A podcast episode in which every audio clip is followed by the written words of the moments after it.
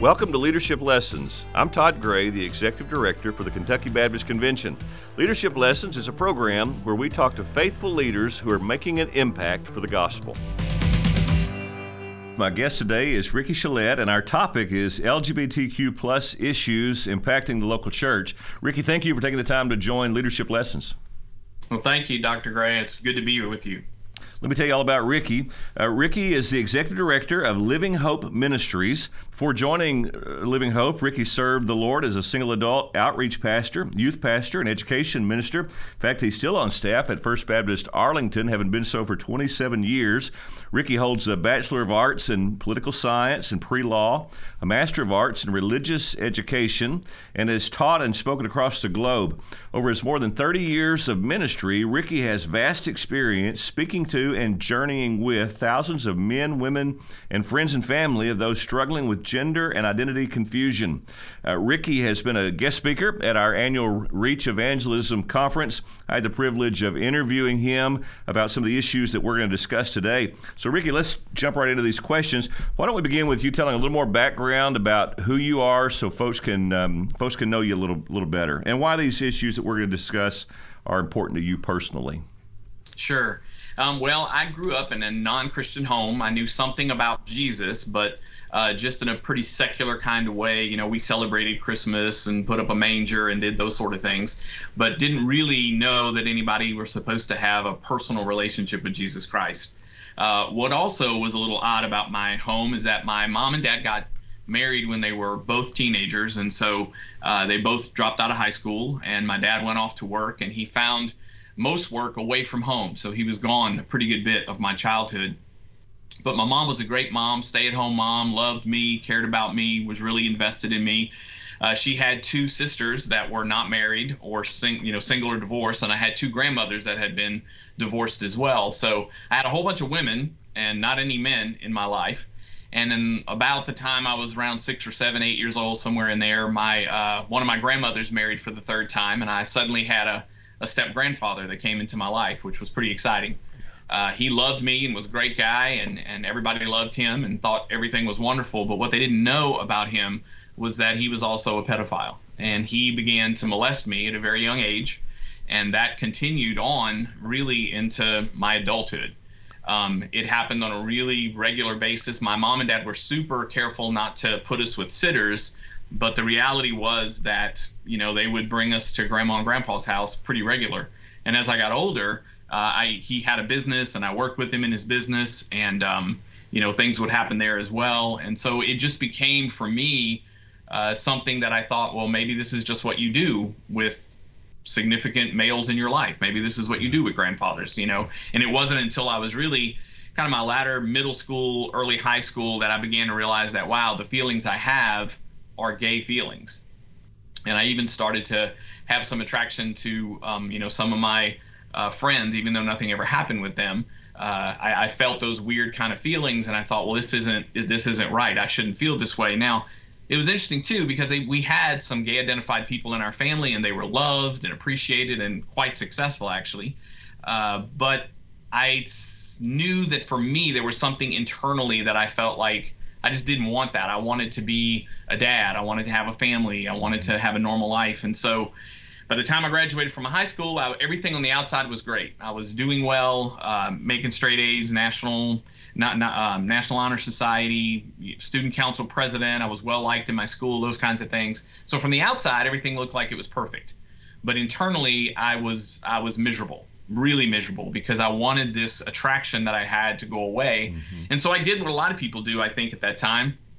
Was I thought, well, okay, well, God is the one who takes things away from people. That's a problem. So I'm a pray, and so I prayed and prayed and prayed that the gay would go away. The gay didn't go away, so I decided, well, maybe I should just go away.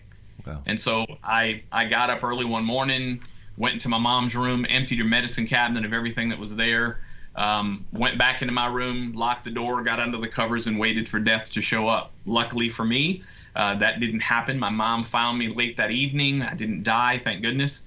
But nothing was ever discussed. Um, she never asked what happened, why it happened. It was just like it never happened.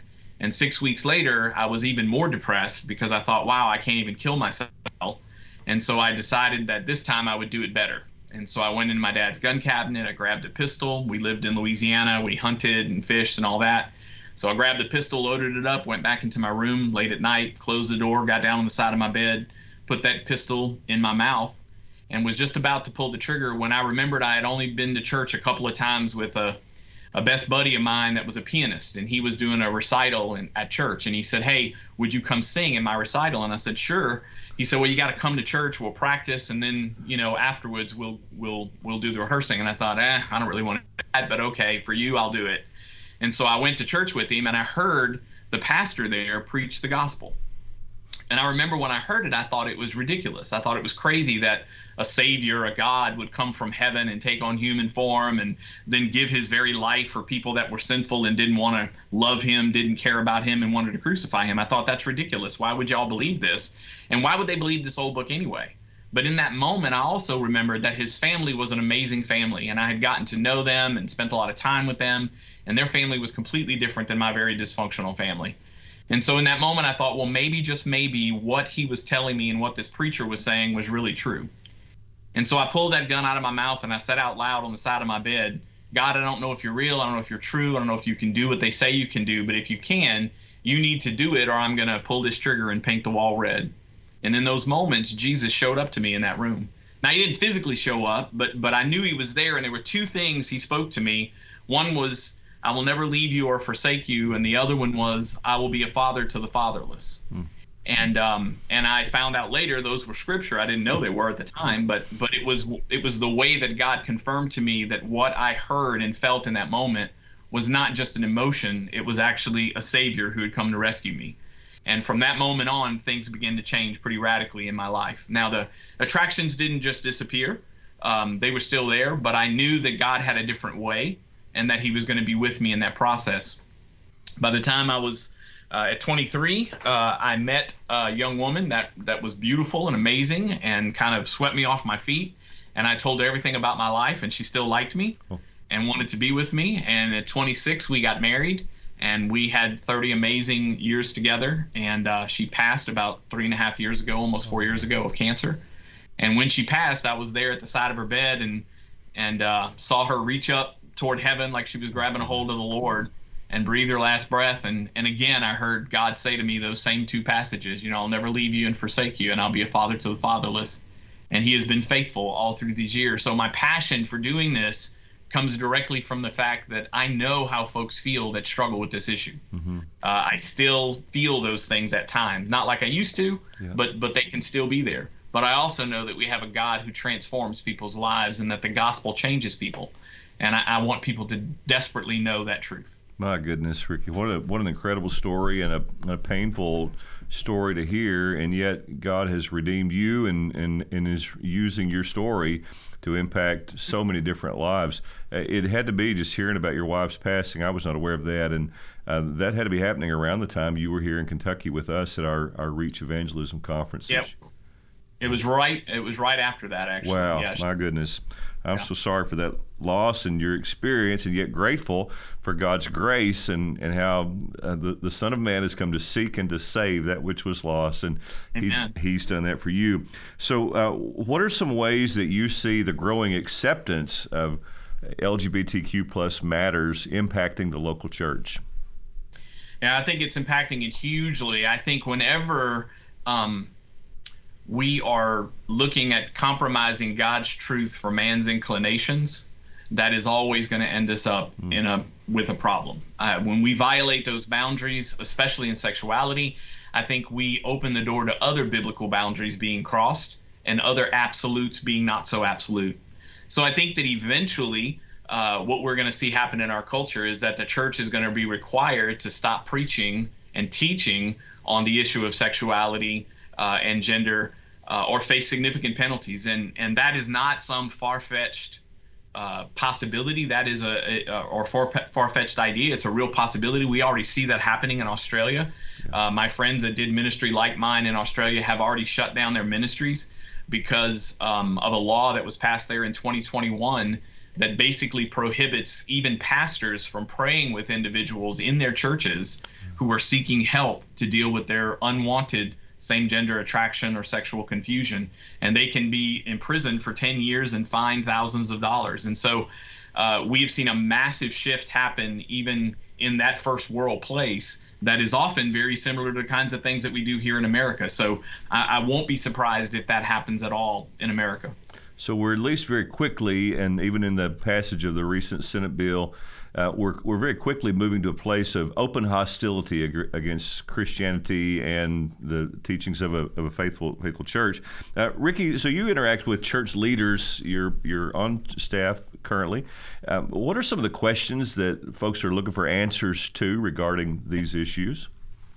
Well, a couple of big ones I think come up right off uh, most often. The first one is like, how do we talk about this issue without offending people? Yeah. And unfortunately, my answer to that is I don't know, yeah. uh, because basically, anytime you're declaring truth in the culture that we live in today, it is going to be offensive. And and I think we as as ministers and pastors need to remember that the gospel itself is an offensive gospel. Yeah. Now we don't deliver it in an offensive way, hopefully, and I think we need to be winsome and kind and caring and compassionate but the reality is that the truth outlines what we can and what we cannot do. And whenever you say no to someone, they become offended. Whenever you define something for them that doesn't feel like what they want to use to define their life, then they become offended. And then we have other questions like, you know, how do we reach the LGBT community? I get that one a lot, and and my response to that one is, well, honestly, the same way you reach any other community. Right. Uh, you you build relationships, you love them, you live with them, you you do what you can to minister to their needs in the moment that they have needs, but you always live out in pre-gospel. And so if we're not living that, teaching that, preaching that, then they're never going to know. And so we've got to do that. And then a couple of others like, should we continue? Uh, this is a big one here lately, especially with youth ministries. Uh, should we continue to do overnight church events like retreats and camps and Disciple Now and stuff like that with children, youth, and even adults? And if so, how do we handle a gay identified youth or a trans youth who comes to the program? And, um, you know, how do we assign them a sleeping arrangement? What do we do? You know, how do we divide them when we typically divide by sexes when it comes to dormitories and rooming and housing and that kind of thing? And those are questions that the church is going to have to really wrestle with and and I'm not sure there's a well I know there is not a non-offensive answer to that question. Yeah. Because what I've advised is that if that occurs, number one, I would say talk to the parent, see if you can get the parent to come with the child, and probably put them in a separate accommodation with the with the parent and the child. If that doesn't work, uh, and the parents won't come, then I would say the child would probably be need to put uh, put by themselves, you know, in a separate cabin with two female chaperones uh, and and go with that because I think if we put them in with males or females, either there's going to be other kids that are going to be impacted, and I think we have to think about the the majority of the of the youth that are there. Is this going to be a distraction for them, or is this going to be you know a difficulty for them? And are we setting up this person yep. to be harassed or harangued harangued in any way? You know, in those situations, we certainly want to protect them. And so it, it just becomes an incredibly difficult thing to navigate at this point. But it's something that youth ministers, children's ministers, you know, even adult ministers are going to have to deal with and face head on. And Ricky, just you know, just uh, watching the strain of you trying to work through this you know scenario that you just created while we're while we're talking and the difficulty of it, thinking that's what's happening in the local church. That that a student Absolutely. minister and a pastor are trying to think through this. Maybe a volunteer a student worker, and they're just trying to figure these things out. And they're doing it in the dynamic of a church family wanting to minister to people and yet also uh, protect from the spread of any kind of any kind of sin. And and uh, there's so many things to think about. So Ricky, every church should want folks who are struggling with with um, matters of, of identity and sexuality to attend their services, hear the gospel, just as just as you did as a, as a child.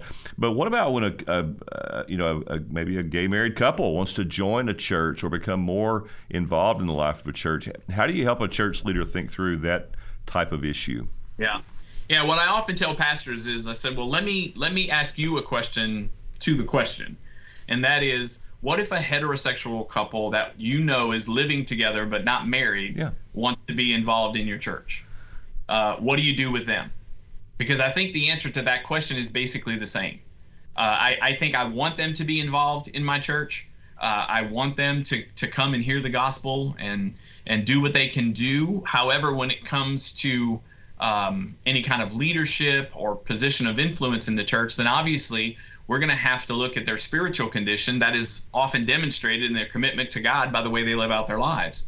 And so if they're living in a way that is different than what God commands of us for people in leadership positions, then obviously they can't have that leadership position. But we certainly want to say to them, you are welcome to be here. Uh, but but there are limits to what you will be able to do and how you'll be able to function within the church, as there is for everyone right. in the church. You know, it's not just for them; it's for everybody.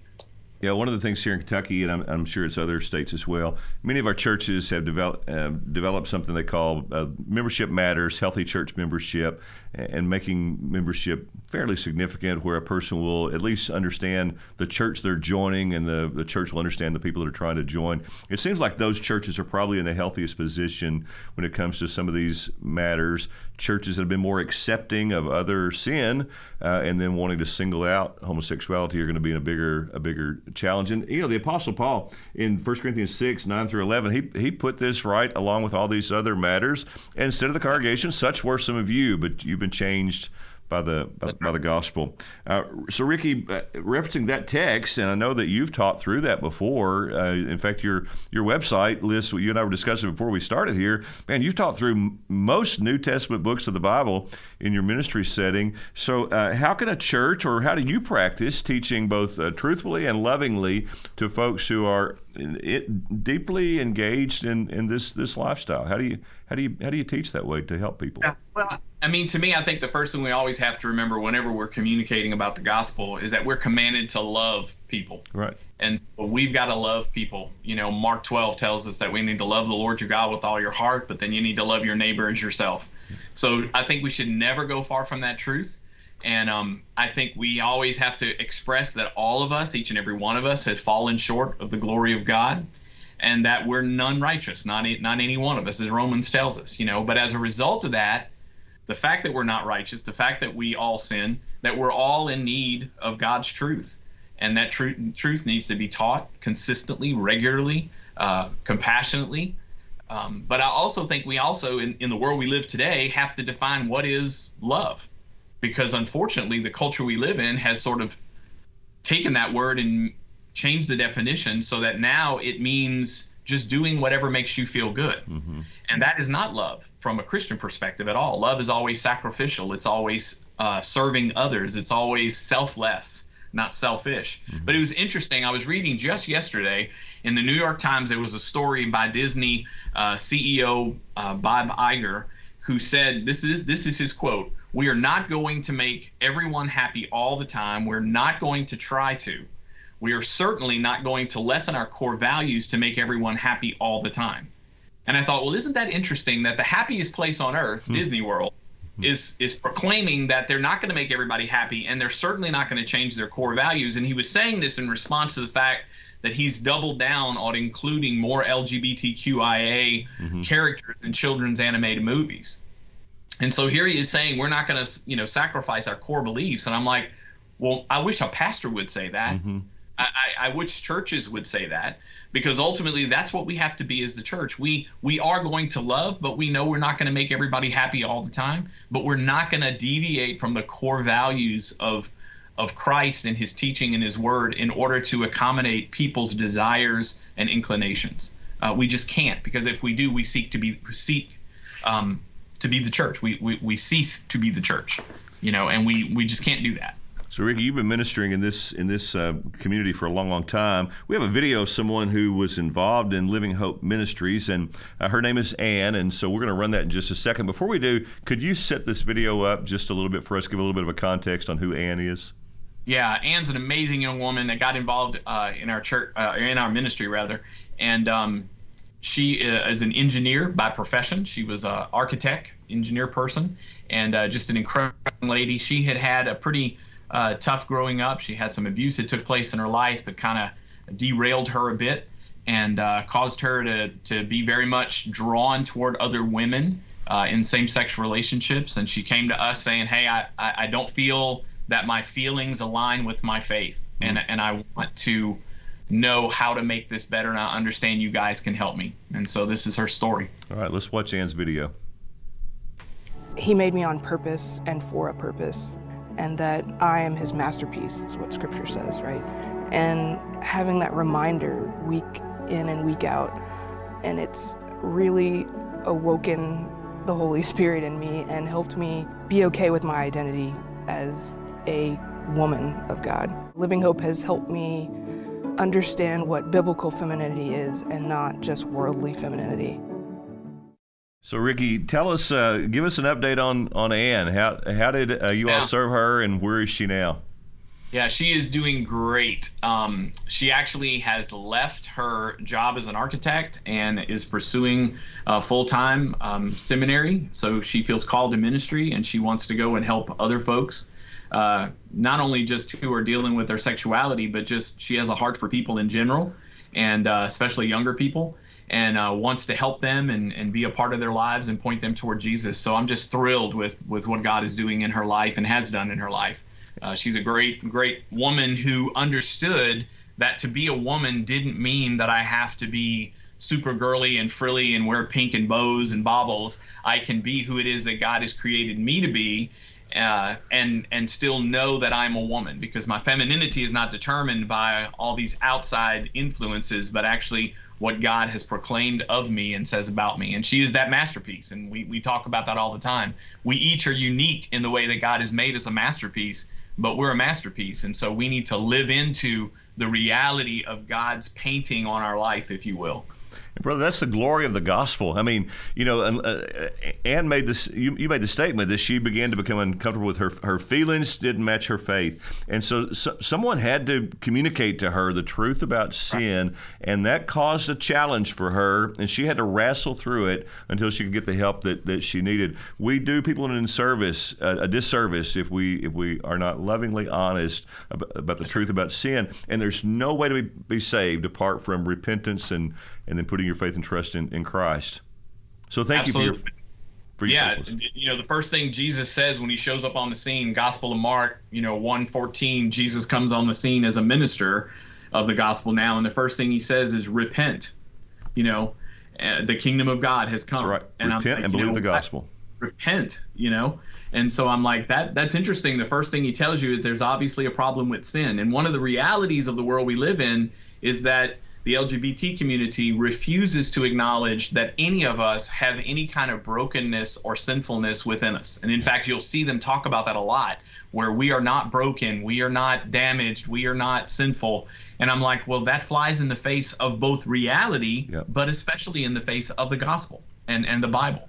And so, you know, I embrace the fact that I am broken. That's why I needed a savior. That's Absolutely. why Jesus came it's a worldview that's not going to hold up under scrutiny. I mean, it's it's it, fits it fits the narrative that they're living in at the moment on this particular issue, but but they themselves are going to realize the brokenness of the world, even if they would would not accept it about about their own personal sinfulness. Well, thank you for your faithfulness. So, Ricky, there's an increasing number of young people questioning their their gender, uh, their sexuality, as well as their their gender, and they want to know reasons for uh, why they should believe what the Bible says. Uh, what what kind of help do you provide there? For uh, giving folks a, a, a solid Christian worldview, or even resources that you'd point us to. Yeah, I mean, I, I think it's just so important, especially for, for youth pastors, children's ministers, um, you know, we need to teach the Bible, not the cultural babble. You know, and and I think we're buying into all kind of cute things in the culture to make everybody feel comfortable. But we got to teach the Bible and help them understand what the Bible says. We need to help them see how beautiful sexuality is. Uh, unfortunately, what most kids hear and what I hear over and over again for young people in my office is, you know, the only thing I ever heard about sex in my church was that it was bad and I shouldn't do it. I shouldn't do it. And then suddenly when I get married, I'm supposed to do it. Well, how does that work? Mm-hmm. You know, all my friends are doing it all the time. They seem to be having a grand old time. And so I think we need to really teach the truth about biblical sexuality. Liz, I mean, my goodness, we have a whole book of the Bible that talks about sex you know song of solomon is just this beautiful romantic incredible book.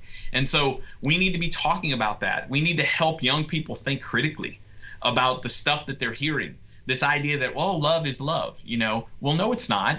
Uh, you know i love my iphone and i love my wife and i love my dog and i love you guys but i love all of y'all differently thank mm-hmm. goodness you know. And and that's the way it is. So so they've got to be able to think critically about this stuff. And uh, when we do that, I think we we understand then that life is not just about our feelings. Yeah. feelings are fickle and they change based on circumstances and situations, but God's truth is eternal. And so we've got to hold on to that truth and teach them that truth. Ricky, what are a couple of mistakes you see us as church leaders making when it comes to engaging the LGBTQ community, um, and how can we avoid some of those mistakes and um, and maybe do better?